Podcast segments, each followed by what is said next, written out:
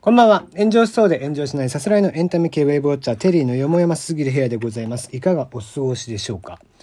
えー、いきなりではありますけども、田村正和さんが亡くなられましたね。まあ、もともとね、もう、えー、ちょっと前から、えー、もう台本が覚えられなくなったということで、実質もう引退をされていて、えー、まあ、お年もお年だったのね、80近かったのかな。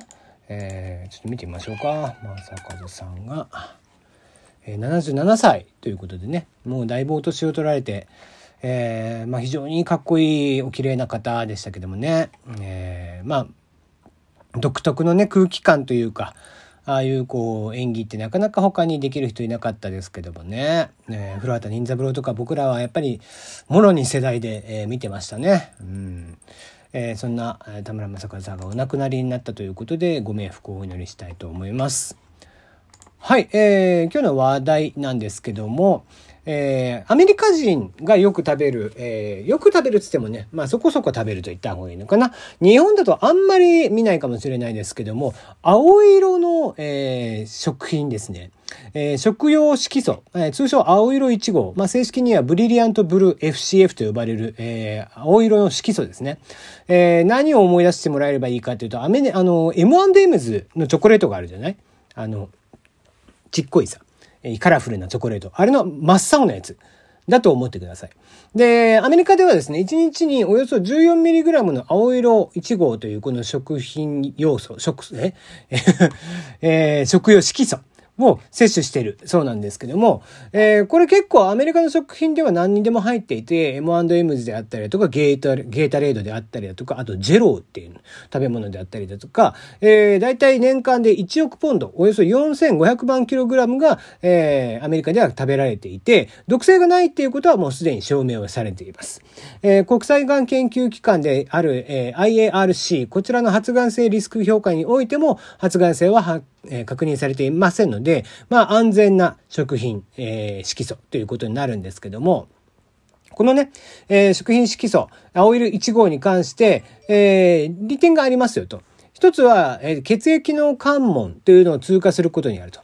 薬剤を石剤に、脊髄に注入する方法というのは、損傷を背負っている患者には危険が伴いかねませんが、青色1号なら血管から送り込むことができるということで、まあ、あの、非常にね、えー、脊髄の損傷を患ったお客、えー、患者さん、お客さんって言う人患者さんには、青色1号を投与することが非常にいいと。言われているんですね。だから非常に体には良くて、えー、まあなんだろうな、こう、回復が非常に早いそうなんです。青色色素を投入するとね。だから、神経炎症であったりとか、こういった脊髄損傷っていうものが、えー、非常に効果的なので、えー、痛みを緩和できたり、あと治りを早くしたりすることができるそうなんですけども、ただ一つ、えー、副作用っていうほどの副作用かって言われたら、それを副作用というのかっていうとこではあるんですけども、え体が青くなるっていう。えー、目とか、あの、目とかはですね、まあ、割と、あの、色素が濃くなるって感じなんだけど、あの、ラットにね、ネズミさんに、えー、これを注入していた結果、全然健康被害は全くないんですけども、手足、であったりだとか、鼻の部分であったり、耳とかね、えー、比較的毛細血管で表面を覆われていて、あの、毛に覆われてない、えー、見えてない部分ですね。ね、隠れてない部分に関しては、青色になっちゃった ということで、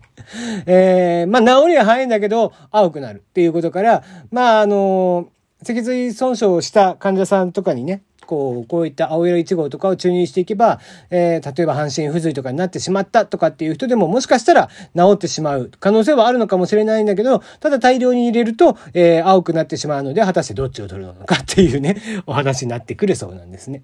まあまあ、そのあたり、えー、色素だけを抜いたものでもっていうことはできるのかもしれないですけどもね。えー、まあ、まだ実用的ではないのかもしれないですけども、そういった患者さんにも今後、えー、この青色の1号、が、えー、医療品としてね、適用されていけばいいのかな、なんていうふうにも思ってしまいました。えー、興味があったら、青色1号で検索をかけてみていただければいいんじゃないかなと思います。今日はここまでです。